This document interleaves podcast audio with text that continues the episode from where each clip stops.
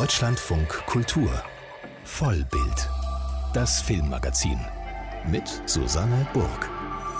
Guten Tag und herzlich willkommen. Entschuldigung. Ist das ein Befehl? Ich entschuldige mich.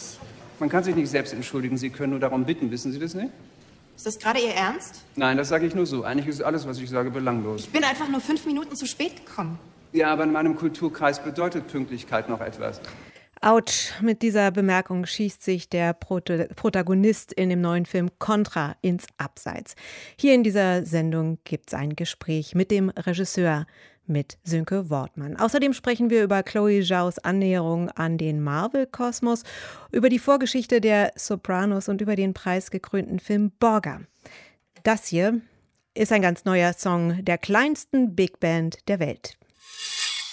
Die deutschen Kinos sind jetzt seit fast vier Monaten wieder bundesweit geöffnet. Und obwohl die Pandemie noch alles andere als überwunden ist, so hat sich doch ziemlich Erstaunliches gezeigt. Das Publikum ist in die Kinos zurückgekehrt. Ganz erwartet hatte man das gar nicht. Für den deutschen Film sieht es beim Publikumszuspruch Zuspruch allerdings durchwachsen aus.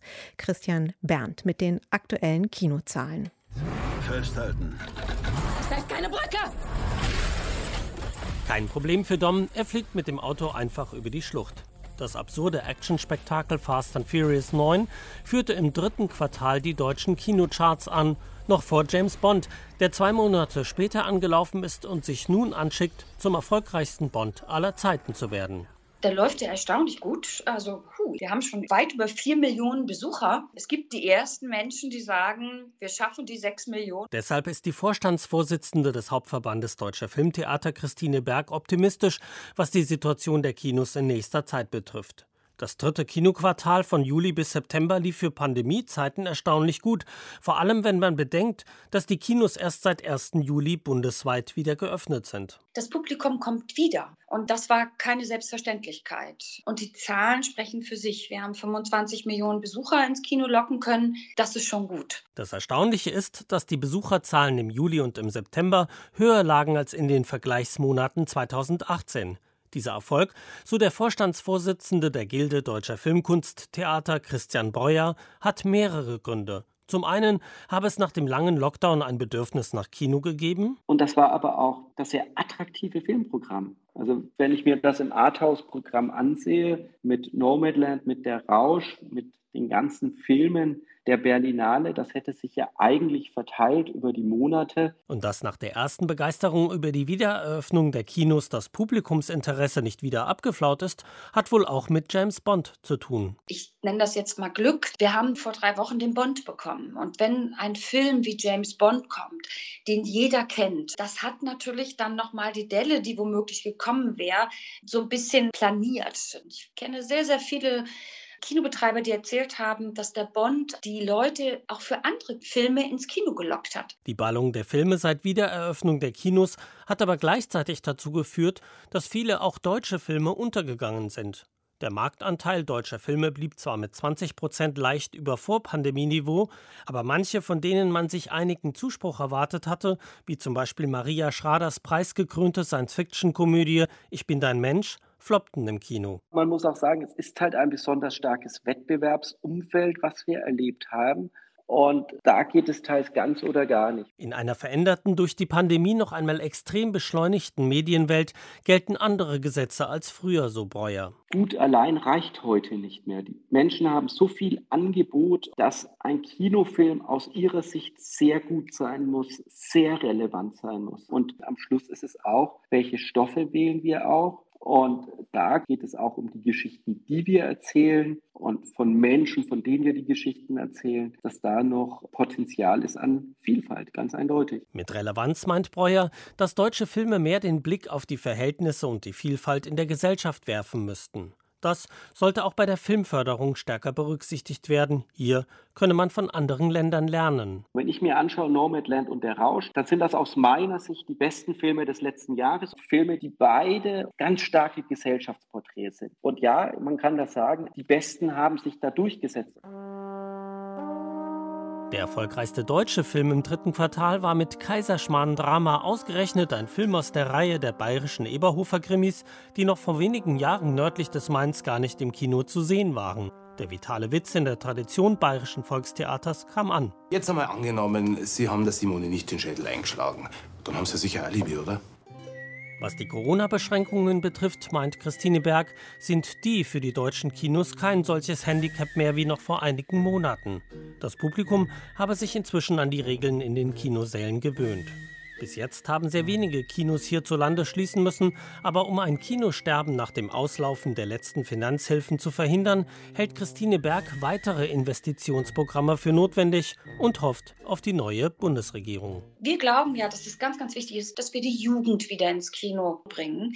Und da haben wir ja eine Forderung, dass wir sagen, die Regierung sollte sich überlegen, einen Jugendkulturpass ins Leben zu rufen. Das gibt es in Frankreich. Wir schlagen vor, dass es so etwas Ähnliches in Deutschland gibt, dass tatsächlich Jugendliche einen Pass bekommen, wo sie umsonst ins Kino gehen können. Das also der Vorschlag von Christine Berg, der Vorstandsvorsitzenden des Hauptverbandes Deutscher Filmtheater, im Beitrag von Christian Berndt. Gerade sind die aktuellen Zahlen der Kinobesucher und Besucherinnen herausgekommen. Deutschlandfunk Kultur Wurfsendung. Und hier noch ein Hinweis. Zwischen Dingolfing Ost und Dingolfing West. Gefahr durch ein Metall Ding, Ding, Ding, Ding. auf der Fahrbahn. Und Vorsicht. Und ebenfalls Vorsicht. Und Vorsicht. Ebenfalls. Und noch einmal Vorsicht auf der A3. Gefahr durch ein Kunststoffteil. Kunststoffteil. Großes Kunststoffteil. Großes Kunststoffteil. Kunststoffteil. Kunst, Kunst, Kunst, Kunst, Kunst, Kunststoff, Kunststoffteile. Teile. Vorsicht. Vorsicht. Vorsicht. Gefahr durch Kunst. Gefahr durch Kunst. Gefahr durch Kunst. Kunst. Kunst. Gefahr durch Kunst. Große Kunst auf, auf, auf, Auf, auf, auf der Fahrbahn. Die Polizei empfiehlt, Kunst, Kunst, Kunst auszuweichen.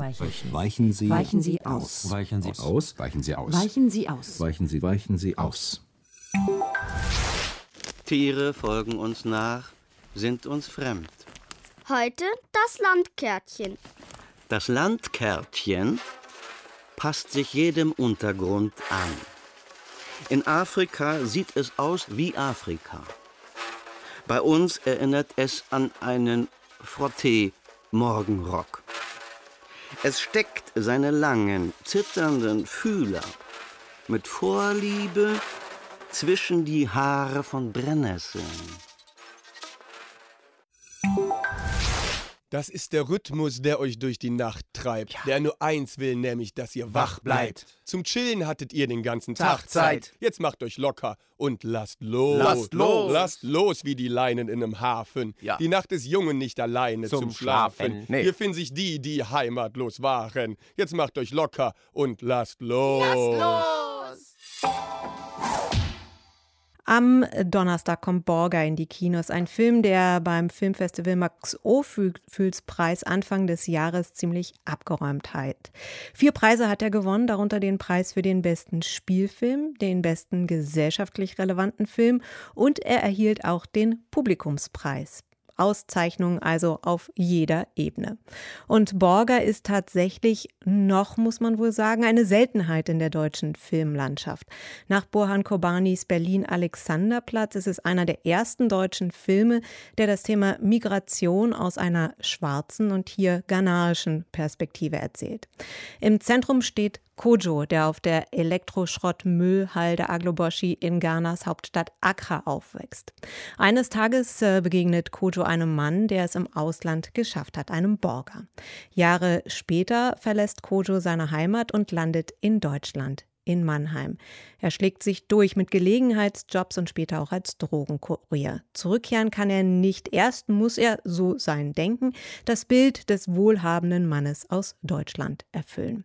Ich habe mich mit dem deutsch-kanadischen Schauspieler und Associate Producer Eugene Boateng unterhalten, der Kojo spielt, und mit dem Regisseur, mit Jörg Fabian Rabe. An ihn, an Jörg Fabian Rabe, Rabe ging auch meine erste Frage.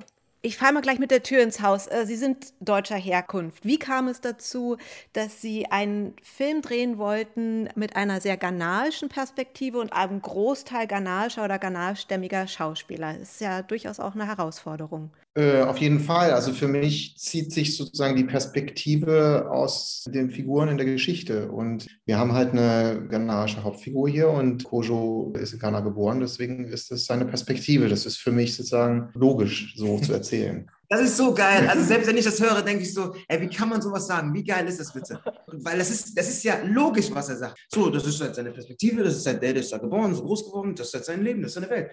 Fertig. Ja. Ja, wenn die Welt so einfach wäre. Wir befinden uns ja gerade auch in einer Diskussion, wo Identity Politics, also Identitätspolitik, eine große Rolle spielen und dann natürlich von allen möglichen Seiten die Fragen sein könnten, geht das? Kann ein Deutscher diese Perspektive wählen?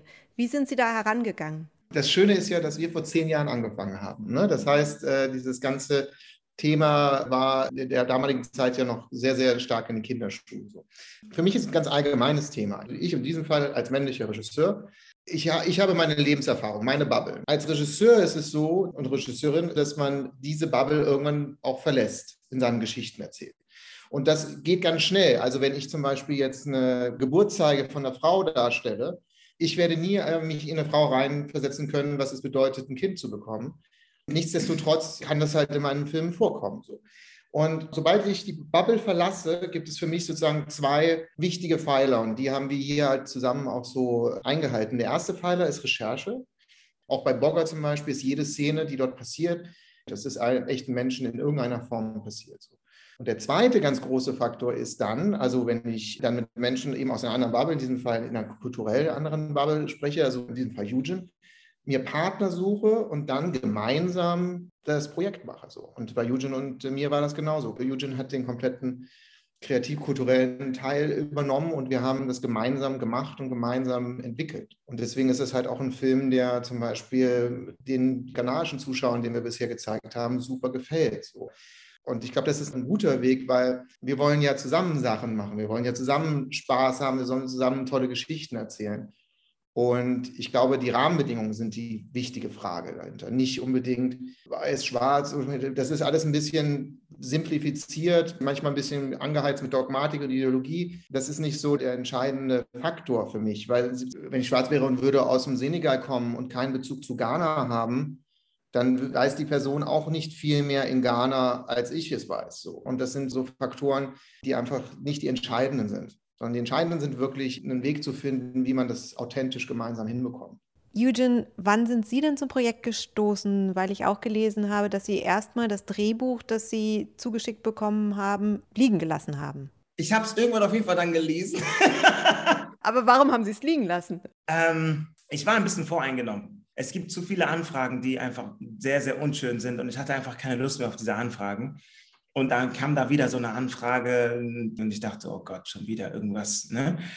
Deswegen habe ich gar nicht erst reingeguckt. Und als ich dann irgendwann gefasst wurde von Jörg und Erik, habe ich mich überreden lassen, das Drehbuch mal, äh, mir anzugucken. Und als ich da reingeschaut habe, habe ich direkt das Drehbuch verschlungen und habe mich verliebt und dachte, oh mein Gott, wir müssen das unbedingt machen. Wenn wir das machen, muss so authentisch wie möglich sein, weil das ist genau das Ding, worauf ich alle Jahre gewartet habe. Und nicht nur ich, sondern alle meine ganzen Jungs und Mädels, wir haben ja alle nur auf dieses Ding gewartet. Und jetzt können wir endlich was machen, was echt ist. Genau. Ganz, ganz kurz nutze, er ist im Drehbuch, das war eine Fassung die er hatte. Ne? Also wir haben ja sieben bis acht Jahre das Drehbuch entwickelt und er ist nach drei Jahren ist er eingesprungen. Das heißt, er ist in, in einer äh, Fassung mit reingesprungen und dann wurde natürlich weiter aufgebaut. Genau, ja.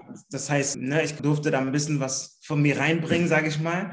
Und wir haben auch gemeinsam mit den Schauspielern auch in Ghana an Dialogen gearbeitet, damit das alles authentisch wie möglich ist, weil bestimmte Dialoge finden im Deutsch anders statt als im Ghanaischen. Und dann auch im Nachhinein haben wir über Musik gesprochen, welche Stelle von der Musik kommt, wohin, wie machen wir das mit Untertiteln und all diese ganzen Bereiche. Da habe ich ein bisschen was mitgemacht. Dann gehen wir mal in den Film rein. Warum ist Kojos Herkunft auf der quasi Elektroschrottmüllhalde in Accra angesiedelt? Warum war es wichtig, diese Figur dort zu etablieren? Ui, also das ist äh, irgendwann kompliziert. Es hat viele Faktoren. Also für mich war es wichtig, eine vom Tellerwäscher zur Millionärgeschichte und zurückzuerzählen. Das heißt, vom Ursprung her sollte die Figur eben sich das erkämpfen müssen. So. Dann ist der zweite Faktor, der Film hat sozusagen ganz viele Themen um sich herum. Ne? Es gibt das Familienthema, was das Rückgrat des Films ist, und dann gibt es Themen, die da drumherum sind. Und ich fand diesen Elektroschrott einfach ein sehr spannendes Seitenthema, weil es auch wieder es mit uns verbindet. Ne? Das ist ja westlicher Elektroschrott, also unsere alten Handys, die dort landen. Und damit wollte ich halt aufzeigen, wie die ganze Welt miteinander verbunden ist und wie alles mit Kreisläufen miteinander verbunden ist.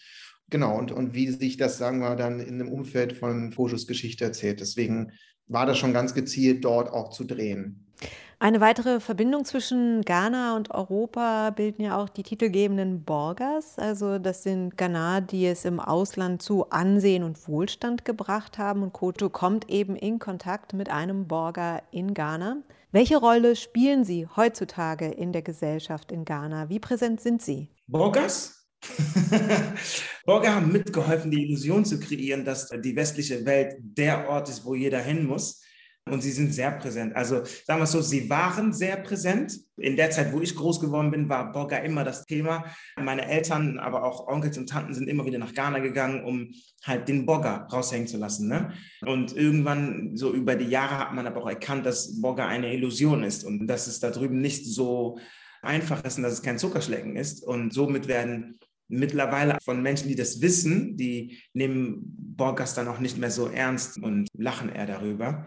Und äh, ansonsten die Leute, für die das vollkommen okay ist, die denken sich, einmal kommst du für zwei, drei Wochen im Jahr, kommst du rüber und dann habe ich eine gute Zeit, also genieße ich dein Bogger-Dasein.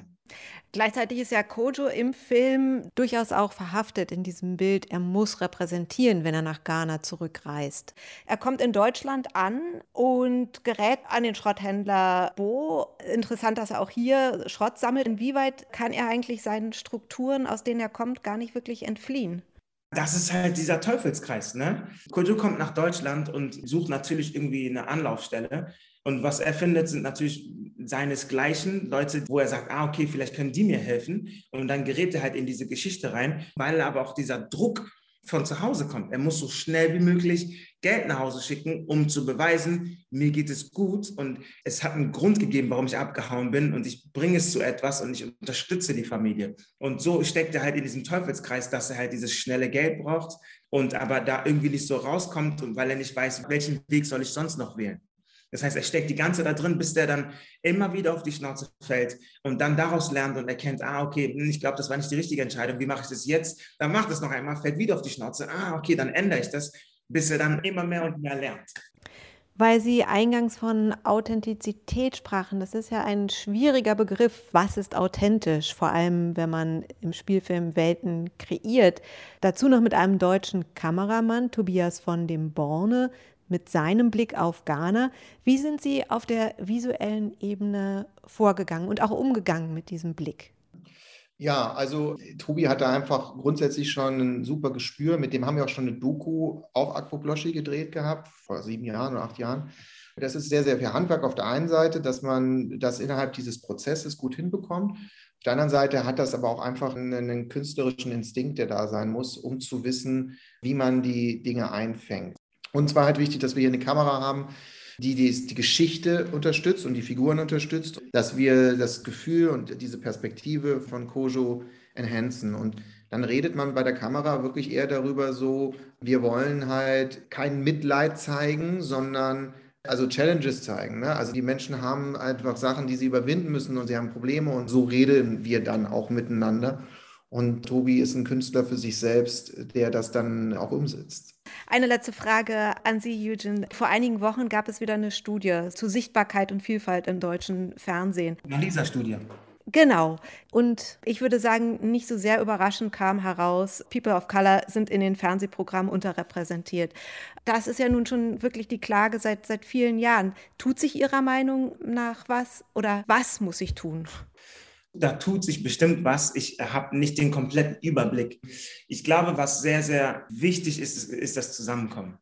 Und aufgrund von Quoten und alles Mögliche und was die Menschen auch über die sozialen Medien rausschreien und so, bekommen halt viele Entscheider auch Druck ne? und sagen halt, okay, wir müssen jetzt dies machen und jenes tun und wollen dann halt die Projekte jetzt auch irgendwie an Land ziehen. Was viele machen können und sollten, ist, sich mit den Betroffenen zusammentun. Das ist halt das, was am wichtigsten ist.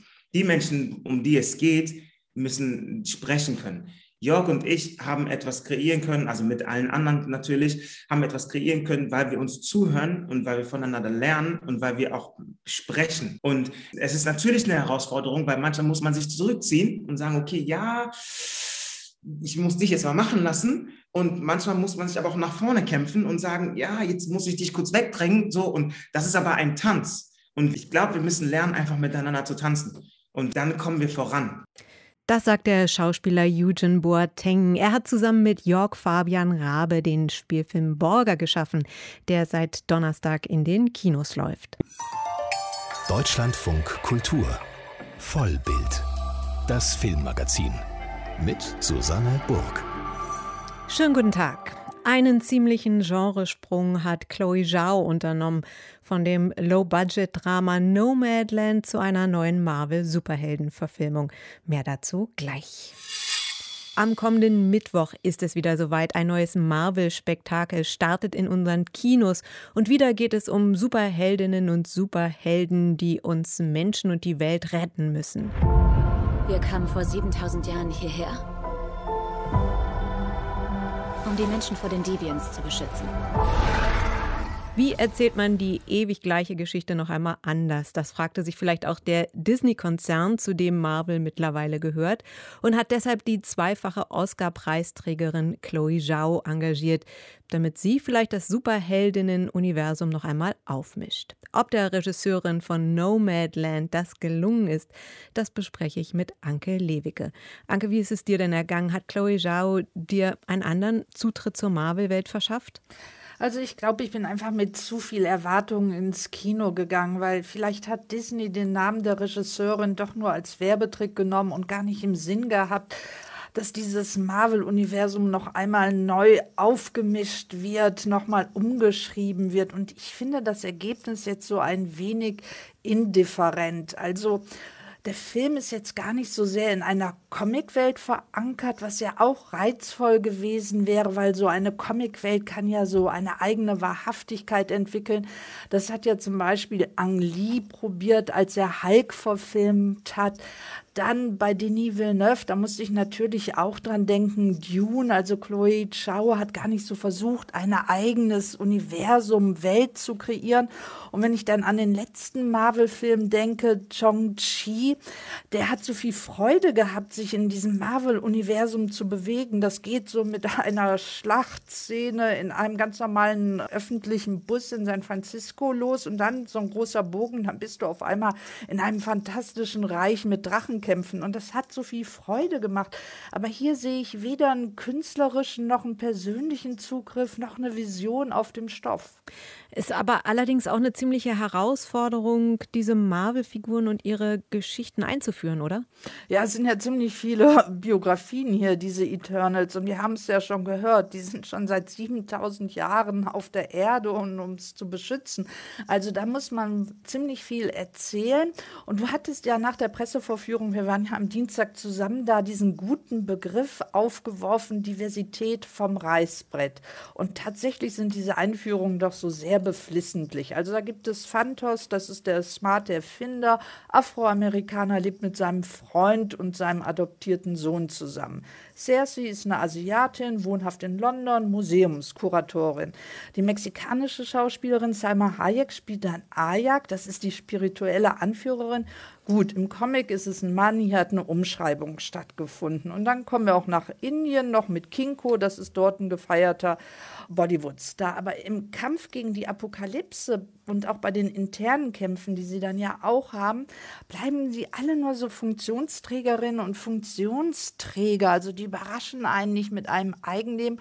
Und ich denke, wenn man so 7000 Jahre auf der Erde lebt und das sind ja so menschenähnliche Wesen, dann entwickelt man vielleicht auch mal so die eine oder andere neurotische Macke. Damit hätte man ja auch spielen können. Und bei 7000 Jahren, die beobachten uns, da hätte man ja auch so philosophische Betrachtungen am Rande mal so anreißen können. Ja, was macht uns Menschen überhaupt aus? Lohnt es sich, uns zu retten? Das fehlt alles, aber dafür erfahren wir, dass Eternals auch gerne auf dem Handy rumdaddeln. Ja, und letztendlich dann auch sowas wollen wie eine klassische Beziehung, eine Hochzeit etc., wo man auch denkt, nach 7000 Jahren haben die vielleicht auch andere Formen des Zusammenlebens nochmal entwickelt. In ihren vorherigen Filmen hat Chloe Zhao ein gutes Gespür eher für die Inszenierung von Landschaften und von Menschen in Landschaften gehabt. Das ist ja auch bei Nomadland ganz spürbar. Wie verhält sich denn das für dich bei Eternals? Also ich fand diese Kämpfe in dieser einsamen Landschaft am Meer ganz gut, weil die waren so ganz puristisch. Da sind die Eternals so allein mit ihren Kräften und da können sie ihre Kräfte noch einmal zur Schau stellen. Aber dann fand ich so ein bisschen schade, dass dann hier doch auch noch in die Trickkiste gegriffen werden musste. Also dann fängt das Meer an zu beben, dann entstehen so plötzliche Vulkane, die ihre Lava ausspucken.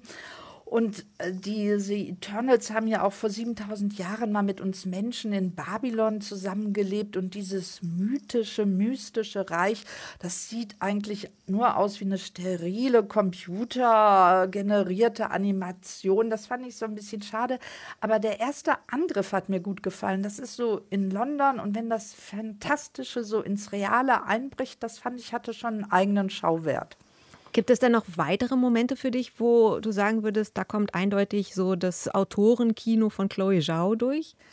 Das Autorenkino nicht, aber es gab trotzdem wieder so Momente, die ich ganz interessant fand. Ja, Momente des Innehaltens. Und das ist immer dann, wenn die Internals sich verwandeln, wenn sie so dastehen in ganz normaler Kleidung und die verwandelt sich dann ja in die Kampf Anzüge. Das ist einmal ein schöner grafischer Moment und da passiert auch immer etwas mit ihnen, als würde sich so eine Mission über sie stülpen und gleichzeitig manifestiert sich aber in diesem Augenblick auch ihre Gemeinschaft und dann ist so eine nicht fassbare Energie in dem Raum und das hat mir eigentlich ganz gut gefallen. Eternals, so heißt also der neue Marvel-Film von Chloe Zhao, die hier Regie geführt hat. Und am Mittwoch kommt er ins Kino. Eigentlich sollte Contra im letzten Jahr der große Kinofilm vor Weihnachten sein, aber auch ihn hatte Corona im unbarmherzigen Griff. Mehrfach ist der Film verschoben worden. Jetzt läuft der neue Film von Sönke Wortmann nun in den Kinos. Christoph Maria Herbst spielt darin den Professor Richard Pohl, der im Laufe seiner Karriere zu einem ziemlichen Menschenfeind geworden ist und die Jurastudentin Naima Hamid, gespielt von Nilam Farouk, im vollbesetzten Hörsaal rassistisch beleidigt. Als das Video davon viral geht, gibt der Universitätspräsident dem Professor eine letzte Chance. Er soll Naima für einen bundesweiten Debattierwettbewerb fit machen. Pohl macht sich zunächst recht widerwillig an die Arbeit. Debattieren ist eine Kunst, die Redekunst, die Rhetorik. Ich möchte Ihnen beibringen, diese zu meistern. Aber zunächst müssen Sie lesen. Können Sie lesen? Ja, Contra basiert auf einer französischen Vorlage auf dem Film Le Brio, der 2018 unter dem Titel Die brillante Mademoiselle Naylor in den deutschen Kinos erschien. Es ist damit die zweite französische Neuverfilmung, der sich Sönke Wortmann angenommen hat. Denn davor hatte er der Vorname verfilmt. Und so wollte ich im Gespräch von ihm eingangs wissen, was er denn so sehr schätzt an zeitgenössischen französischen Filmen. Ja, ich muss mal erstmal sagen, dass es ein bisschen Zufall ist, ne? dass es jetzt zwei Filme hintereinander und dann noch aus Frankreich, aber es hat wirklich damit zu tun mit den Themen, die diese Filme hatten. Bei Vorname war es so, dass ich das immer für einen deutschen Stoff gehalten habe, weil das basiert ja auch auf einem französischen Theaterstück und äh, der Vorname Adolf, deutscher geht's ja kaum und das war der Grund dafür. Und dann haben die Produzenten gesagt, die waren sehr zufrieden mit dem, was wir da gemacht haben hier haben wir noch was, was euch interessieren könnte. Und das war eben ein Film, der auch wieder nicht erfolgreich war, zumindest in Deutschland nicht. Der lief im Sommer 2018, es war Hochsommer, es war Fußball-WM und da geht keiner ins Kino. Und wir fanden halt dieses Thema oder die Themen, die dieser Film behandelt, sehr extrem wichtig. Und äh, das, das war der Grund, warum wir das jetzt nochmal gewagt haben. Es ist nicht so, dass uns nichts mehr einfällt. Da kommt schon noch einiges wieder an Originalstoffen, aber das war jetzt mal so. Gut, bleiben wir dann bei Contra. Was waren die Herausforderungen, Contra an deutsche Verhältnisse anzupassen? Die waren gar nicht so groß, wie ich fand. Rassismus, latenten Rassismus gibt es hier wie da. Und ich dachte, eine Herausforderung könnte der Debattierwettbewerb selbst sein. Ja, also ich kannte das auch nur aus England, Australien, Frankreich dann irgendwann auch. Und ich wusste gar nicht, dass es in Deutschland auch so weit eigentlich an Universitäten seit fast 20 Jahren auch passiert. Ich dachte, wir müssten das Thema ganz neu etablieren, aber mussten wir gar nicht. Und insofern war auch die Herausforderung, das auf Deutsch zu übertragen, relativ gering. Das heißt, die Gemeinsamkeiten Deutschland, Frankreich sind eigentlich sehr groß in diesen Bereichen. Ähm, weil Sie gerade den Debattierwettbewerb erwähnten, da würden mich nochmal Ihre Erfahrungen oder Eindrücke interessieren, die Sie gemacht haben, auch bei Ihrer Recherche, denn Sie haben ja Debattierwettbewerbe in Deutschland dann besucht. Was ist das für eine Kultur, die da gepflegt wird und wie steht sie im Verhältnis zu dem, was wir vielleicht sonst viel an Debatten oder vermeintlichen Debatten derzeit erleben? Ja, ich fange mal vorne an. Also wenn es uns gelänge, schon in der Grundschule dieses hervorragende Mittel des Debattierens den Kindern nahezubringen und im Laufe der Schullaufbahn auch aufrechtzuerhalten, dann wäre viel gewonnen. Also ich bin der Meinung, dass es leider immer schlimmer geworden ist. Also die Debattierkultur in Deutschland immer schlimmer geworden ist und man hört sich nicht mehr zu, man will gar nicht wissen, was der andere sagt, man hört den Argumenten nicht zu, man will Recht behalten, man wird immer lauter und hysterischer. Das finde ich sehr bedauerlich und deswegen finde ich, das ist eines der wichtigen Themen, die mir da am Herzen liegen, bin ich ein großer Fan dieser Debattierwettbewerbe, weil es so herrlich respektvoll und demokratisch ist. Ne, und der Film fängt damit an mit einem Zitat von Joubert. Ziel der Auseinandersetzung sollte nicht der Sieg sein, sondern der Fortschritt. Und das, finde ich, bringt es auf den Punkt. Der Juraprofessor, der stellt sich zur Verfügung, Neimer der Studentin beim Debattieren zu helfen, weil er schon etliche andere Vorwürfe auch hat und er dann die Hoffnung hat oder nahegelegt wird vom Rektor, dass er vielleicht, wenn es irgendein Verfahren gibt, ihm das positiv angerechnet wird. Deswegen unterstützt er sie und sie fahren dann zu verschiedenen Debattierwettbewerben.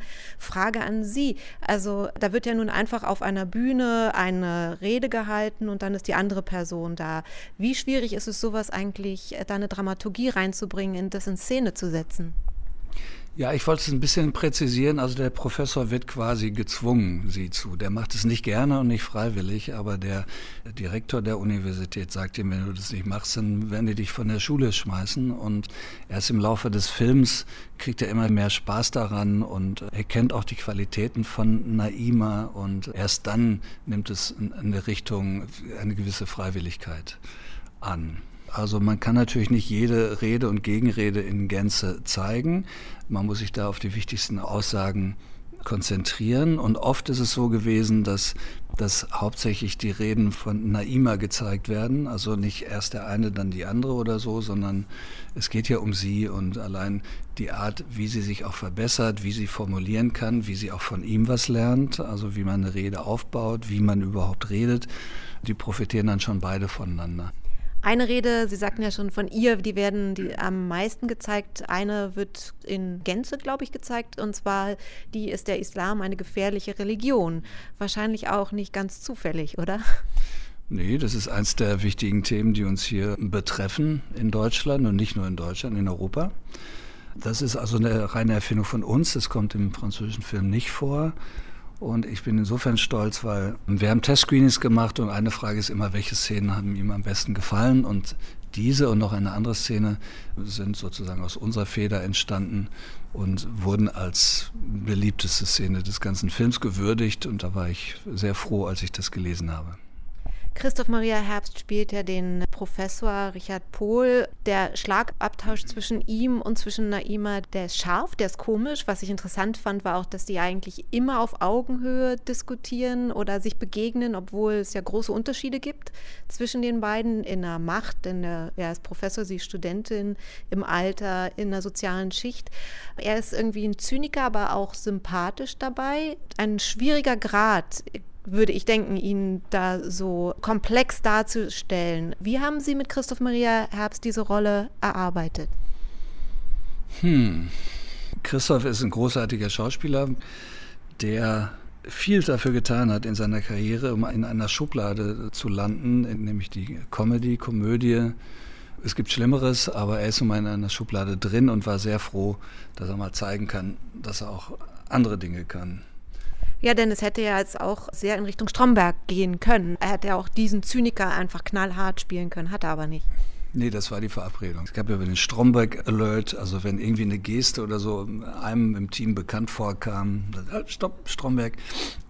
Also das war klar, dass wir uns davon absetzen wollten. Und die Augenhöhe, äh, die Sie da bemerkt haben, das finde ich schön, dass Sie das so auch gesehen haben. Das war auch die Absicht, das ist halt ein Tough Cookie. Das gefällt mir auch an der Rolle. Die lässt sich auch von so einem Juraprofessor nicht wirklich unterbuttern und äh, gibt Widerworte und beharrt auf ihrer Meinung oder lässt sich überzeugen, je nachdem. Und das gefällt mir als Figur sehr gut. Was wir auch unbedingt tun müssen, ist über das Visuelle zu reden. Ich hatte ja schon gesagt, die beiden kommen aus unterschiedlichen Schichten. Neimer wohnt in Frankfurt in einer Hochhaussiedlung und die Uni ist die Goethe-Universität in Frankfurt. Ein sehr, sehr schöner, lichter Bau. Sie haben mit Holly Flink gearbeitet, dem Kameramann. Wie sind Sie herangegangen, diese unterschiedlichen Schichten zu visualisieren, diese beiden Lebenswelten, Uni und Ihr Zuhause? Ganz am Anfang des Films gehen wir ja sozusagen mit der Hauptfigur Naima aus ihrem Milieu, begleiten wir sie ja in eine andere Welt. Und das haben wir so versucht zu lösen, indem am Anfang aufgrund der Enge, auch die da in kleinen Wohnungen nun mal herrscht, haben wir sehr viel mit Handkamera gearbeitet, um diese Enge auch einzufangen. Und, je, und auch in der U-Bahn und in der S-Bahn ist es alles noch sehr eng. Und je mehr man zu der Universität kommt, die ja sehr weitläufig ist, da werden auch die Bilder offener und dann werden sie auch ruhiger und dann gibt es Kamerafahrten und keine Handkamera mehr. Das war unser Versuch, dem gerecht zu werden. Und äh, wenn es gelungen ist, dann merken es die Leute gar nicht. Ich würde gerne noch mal zu dem Wettbewerb kommen. Das ist ja die Geschichte auch anhand des Wettbewerbs erzählt. Vorrunde, erste Runde, Halbfinale bis dann zum Finale. Ich hoffe, ich verrate nicht zu viel. Das gibt ja auch so ein bisschen eine Dramaturgie vor. Und ein Wettbewerb haben Sie ja im Prinzip auch schon in das Wunder von Bern miterzählt. Beim Fußballspiel gibt es natürlich auch vor oder sogar eigentlich bei Das Sommermärchen. Mich würde interessieren, wie dankbar ist eigentlich auch eine solche Dramaturgie eines Wettbewerbs für einen Spielfilm? Ich finde es total dankbar. Ne, dann gibt es immer Verlierer, die traurig sind und äh, Gewinner, die glücklich sind normalerweise. Und das ist immer gut für einen Film. Sowohl für den Sport und debattieren ist ja auch ein Sport, wenn man so will, genauso wie Fußball für den Sport selbst als auch für einen Film, der, der das dann eben abbildet. Es geht um Emotionen für mich und ähm, Trauer und Glück sind zwei sehr große Emotionen, mit denen man dann arbeiten kann. Das sagt der Regisseur Sönke Wortmann. Sein neuer Film Contra, der läuft jetzt also im Kino. Als die BBC vor ein paar Wochen ihre Liste mit den 100 besten Serien des 21. Jahrhunderts veröffentlicht hat, da haben viele bemängelt, dass eine Serie fehlt, nämlich die Sopranos. Eine Serie, die das moderne Storytelling etabliert hat wie keine andere. Problem daran, Premiere der Serie war 1999, also knapp vor dem 21. Jahrhundert und war damit disqualifiziert, auch wenn die Serie bis 2007 lief. Für Fans der Sopranos lohnt sich ab nächster Woche der Blick aufs Kinoprogramm. Mit The Many Saints of Noah kommt nämlich ein Film in die Kinos, der unter anderem die Vorgeschichte von Mafia-Boss Tony Soprano erzählt. Anna Wollner über den Serienhype und ob der Film dem Vergleich mit der renommierten Serie standhalten kann. In der Familie groß zu werden, fordert Opfer. Du bist mein Neffe. Ich möchte alles für dich tun, was ich kann. Es ist erstmal ein geschickter Trick vom Verleih, den Film The Many Saints of Newark als Vorgeschichte der Sopranos zu verkaufen. Denn Tony Soprano, die titelgebende Hauptfigur der Serie, ambivalenter Mafia-Boss, sympathisch und doch gnadenlos brutal, spielt im Film aus der Feder von Sopranos Schöpfer David Chase nur die zweite Geige. Erzählt wird der Film aus dem Off und Jenseits von Christopher, Sohn von Dicky Montesanti, in der Serie von Tony 2007 Film erwirkt. Christopher hat seinen Vater nie kennengelernt. In der Serie taucht der nur in den Erzählungen auf. Der Film erzählt jetzt Dickies Geschichte vom klassischen Aufstieg eines Mobsters, der versucht, in der Gangsterwelt mit seiner schonungslosen Brutalität schnell nach oben zu kommen und seinem Neffen Tony dabei das Gangsterleben schmackhaft zu machen. Ich will aufs College. Wenn ihr mich damit erwischen, kann ich das knicken. Du nimmst diese Boxen, ja? Und im gleichen Augenblick schwörst du dir, das ist das letzte Mal, dass ich irgendwas klaue. Ganz einfach. Im Film tauchen für Soprano-Fans viele alte Bekannte auf, neu und jünger besetzt. Ereignisse, die es in der Serie nur als Erinnerung gab, erwachen hier zum Leben. Es sei allerdings kein reiner Fanservice, so Sopranos Regieveteran Alan Taylor. Die Gratwanderung, alte und neue Zuschauer gleichermaßen abzuholen, sei von vornherein ein Ziel gewesen. Das war wohl die größte Herausforderung und lange auch die Sorge vom Verleih Warner Brothers. Sie wollten von Anfang an, dass ich einen Film für Fans mache und für Zuschauende, die noch nie eine Folge gesehen haben. Die einfachste Lösung war, mit Dicky Moltisanti eine Hauptfigur zu konzipieren, die vorher nie in der Serie aufgetaucht ist. Wir erzählen seine Lebensgeschichte mit Anfang, Mitte und Ende. Ende. Das hebt den Film von der Serie ab. Aber wer die Serie kennt, der wird viele kleine Dinge entdecken. Und auch ohne Vorwissen funktioniert der Film als amerikanische Gangstergeschichte. Dabei konzentriert sich die Geschichte auf einen historischen Stoff, spielt unter anderem 1967 mitten in den Rassenunruhen in Newark, einer Zeit, in der afroamerikanische und italoamerikanische Gangsterbanden aneinandergerieten und sich Schusswechsel auf offener Straße lieferten, einer Zeit, in der die Black Power-Bewegung auf dem Höhepunkt war und Polizeistationen belagerte. Am spannendsten fand ich das Jahr, in das wir zurückgehen, das Jahr der Ausschreitungen und Rassenunruhen in Newark. David Chase hat ganz bewusst eine Ära gewählt, die eben nicht nur von der italienischen Mafiakultur geprägt ist, sondern eben auch die afroamerikanische Gangsterwelt erzählt. Aus heutiger Sicht bekommt es nochmal einen ganz eigenen Dreh, weil der Film ungewollt eine Aktualität bekommen hat. Wir mussten pandemiebedingt den Dreh unterbrechen. In unserer Pause fand der George Floyd-Vorfall statt. Black Lives Matter ist erstarkt.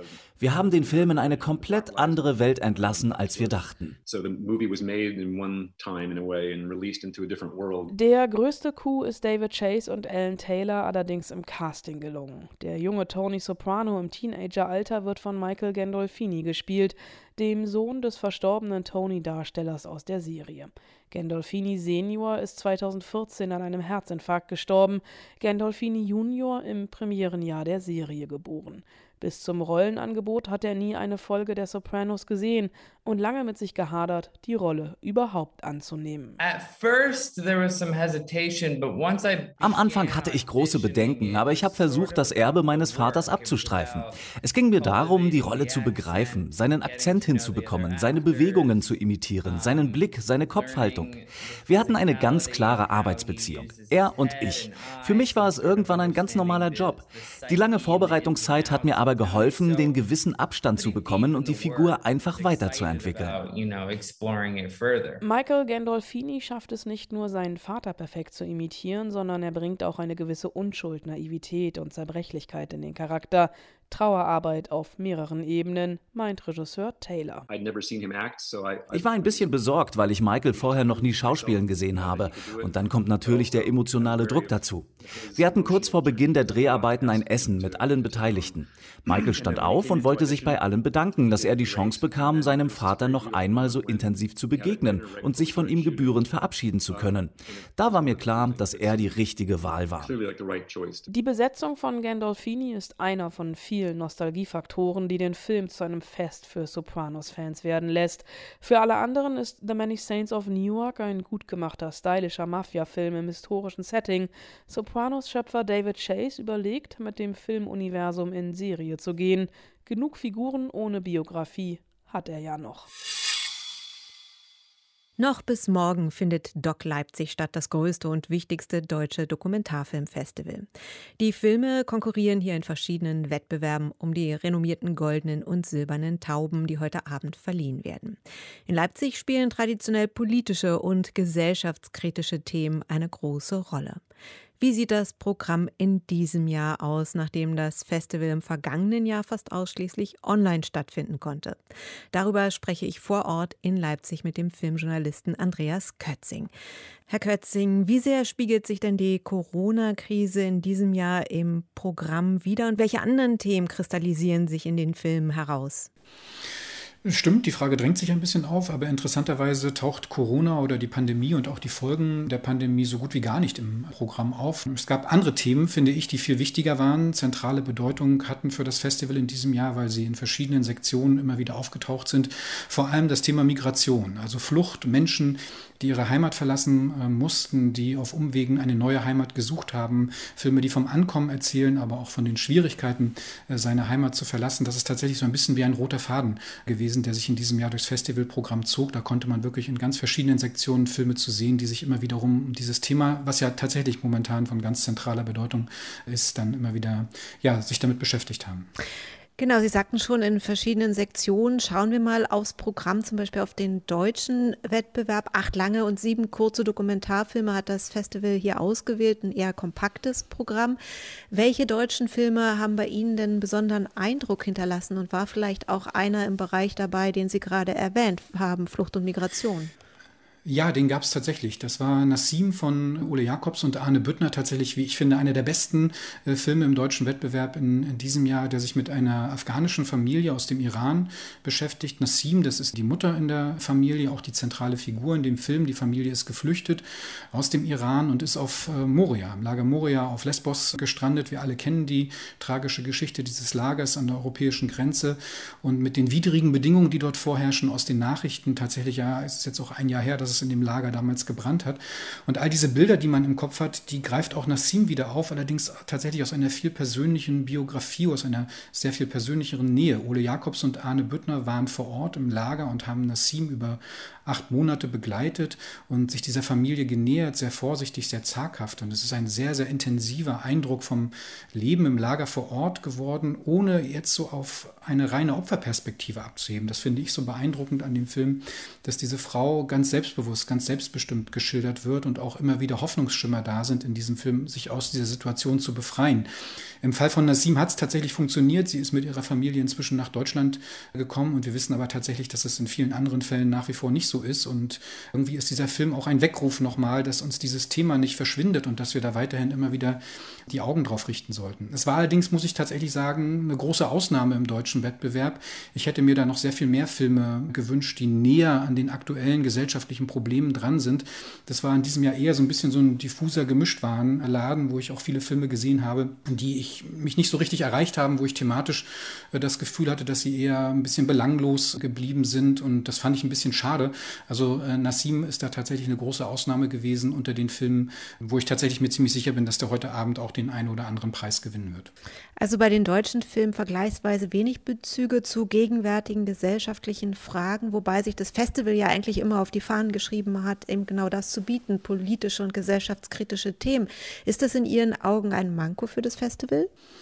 Naja, nein, nicht, nicht zwingend, zumal wir jetzt ja über einen sehr subjektiven Eindruck sprechen. Mir ist das vor allem aufgefallen im Vergleich zu den letzten Jahren, wo der deutsche Wettbewerb immer sehr stark war und auch sehr äh, politisch aktuell äh, gewesen ist. In diesem Jahr gab es einfach ein paar Filme, bei denen ich mich gefragt habe, unter welchen Gesichtspunkt man sie jetzt ausgewählt hat, weil sie dann so ein bisschen in die Beliebigkeit hineinführen. Man kann natürlich immer von der großen künstlerischen Bandbreite sprechen, aber zum Beispiel so ein Film wie Jedermann und ich von Katharina Petke ist der Versuch einer Annäherung an den Schauspieler Philipp Hochmeier, gespickt mit ganz vielen Filmzitaten aus anderen Filmen, die so sich versucht haben, Künstlerpersönlichkeiten zu nähern, aber am Ende bleibt dieser Schauspieler total unangreifbar eigentlich. Der nähert sich überhaupt nicht und man bekommt ihn überhaupt nicht als Figur zu greifen. Das macht den Film am Ende auch irgendwie so diffus und ein bisschen belanglos. Und das hatte ich bei einigen Filmen im deutschen Wettbewerb in diesem Jahr den Eindruck. Es gab aber auch da wiederum interessante Verbindungen, zum Beispiel was das Thema filmische Erinnerung angeht. Da sind durchaus zwei spannende Filme dabei gewesen. Kopf, Faust, Fahne von Bettina Kunsch die sich dem Tillmann-Denkmal im, im Tillmann-Park im Prenzlauer Berg in Berlin nähert und versucht so ein bisschen diese Geschichte dieses Denkmals zu erzählen,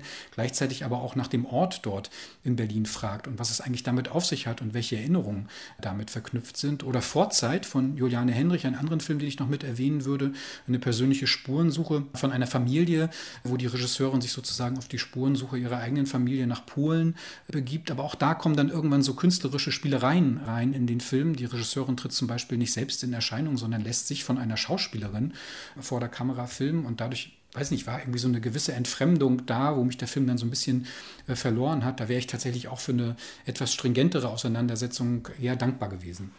Das Thema filmische Erinnerung hat ja auch in anderen Sektionen des Festivals eine große Rolle gespielt, zum Beispiel in der Retrospektive. Da ging es in diesem Jahr speziell um die Darstellung jüdischer Geschichte nach 1945 in Ost und West, also Deutschland. Wie hat sich denn das Festival oder die Retrospektive dieser Thematik genähert?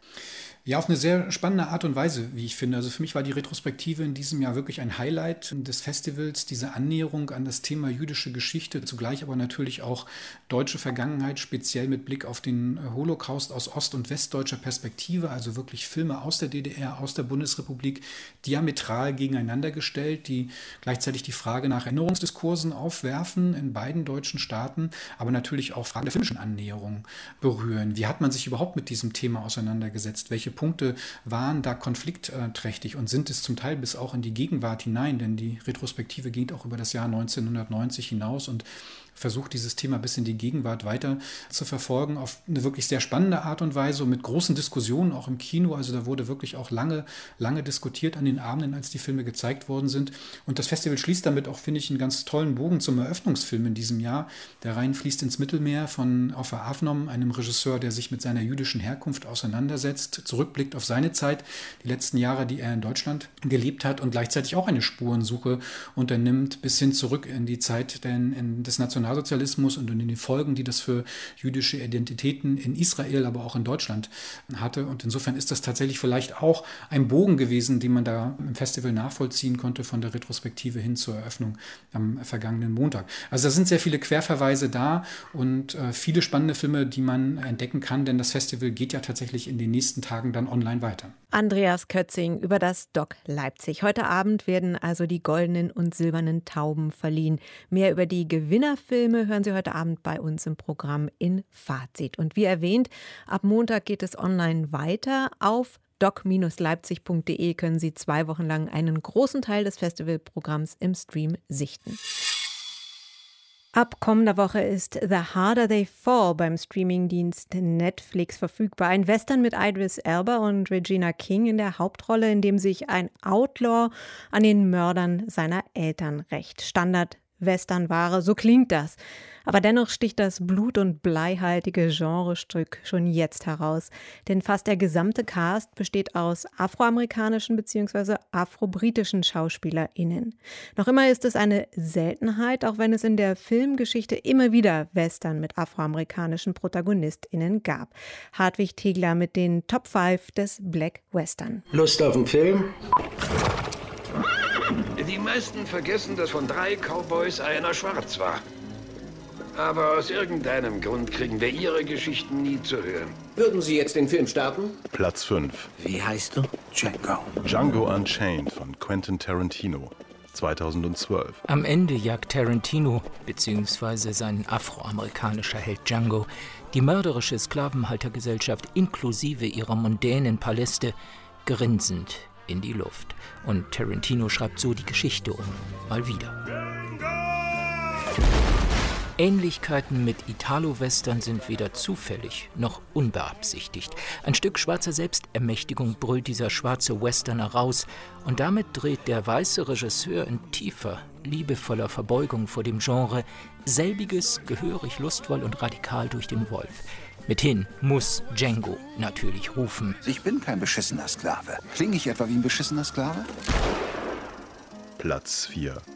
100 Gewehre von Tom Grease, 1969. Jim Brown, Afroamerikaner, Ex-Footballstar, als Ordnungshüter. Ich bin Leidecker, Hilfs-Sheriff. Der in Mexiko einen Revolutionär verhaften will und in die Wirren der mexikanischen, im spanischen Almeria inszenierten Revolution gerät.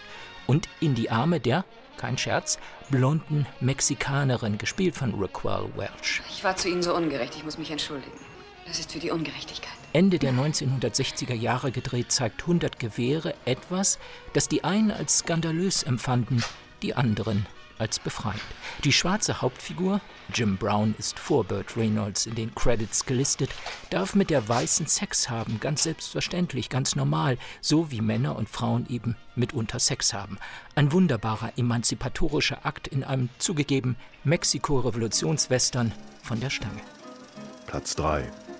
Platz 2. Zweimal die gleiche Geschichte. Jeweils erzählt im Ton der Zeit der Entstehung des Films. Ausgangspunkt die brutale Realität nach 1865. Der Bürgerkrieg war vorüber und laut Gesetz waren die Sklaven frei. Aber da das Versprechen nicht eingehalten wurde, verließen viele ehemalige Sklaven den Süden der USA, um sich Gebiete zu suchen, wo sie endlich frei leben konnten. Es war keine leichte Aufgabe für sie. Nächtliche Wegelagerer und Beutejäger jagten sie, um sie auf die Baumwollfelder zurückzutreiben. Das Regiedebüt des afroamerikanischen Schauspielers Sidney Poitier Der Weg der Verdammten 1971 erzählt am Ende, wie die Native Americans ihre schwarzen Brüder vor den weißen Mördern retten. Ich ziehe mit einem Treck westwärts. 40 Männer und Frauen, Kinder nicht eingerechnet. Was für Leute? Schwarze. Sidney Poitier feiert die Solidarität zwischen Afroamerikanern und Native Americans, meint Joe Hembus im Western-Lexikon Bibel des Genres, feiert solche Solidarität eher, Zitat, als farbenprächtig und temperamentvoll, denn als polemisch und militant. Zwei Dekaden später taucht Mario von Peebles Posse, die Rache des Jesse Lee 1993. die gleiche Story über Landnahme bzw. Stadtgründung durch Afroamerikaner hinein in eine MTV-Ästhetik. Schnell, hektisch, blutig, mit viel Geballer. Und doch klar in der Absicht, die Vernachlässigung der Schwarzen im Genre aufzuarbeiten. Erzählt wird die Geschichte in der Rahmenhandlung durch einen alten afroamerikanischen Schauspieler, Woody Strode, der viele Jahre zuvor einen ikonografischen Auftritt in einem klassischen Western hatte. Platz 1. Der schwarze Sergeant von John Ford 1960. Alle Vorurteile, alle Klischees werden zitiert im Film, um sie pathetisch, typisch John Ford, zu kippen und zu konterkarieren. Der schwarze Kavalleriesergeant steht vor Gericht, weil er ein weißes Mädchen vergewaltigt und sie und ihren Vater ermordet haben soll. Der wirkliche Täter aber ein Weißer. Vom Gerichtsdrama blendet John Ford immer wieder in die Weite des Monument Valley, wo die Buffalo Soldiers, diese Patrouille aus schwarzen Soldaten und die mörderischen Apachen kämpfen. Die sind nun auch in diesem Film nichts als brutale Wilde, da gibt's keinen Ausbruch aus der Western-Klischeekiste, da bleibt's rassistisch. Jenseits davon aber bei John Ford das Bild des Afroamerikaners. Und dann diese Szene im Gerichtssaal, wenn der Kavalleriesergeant sich erklärt.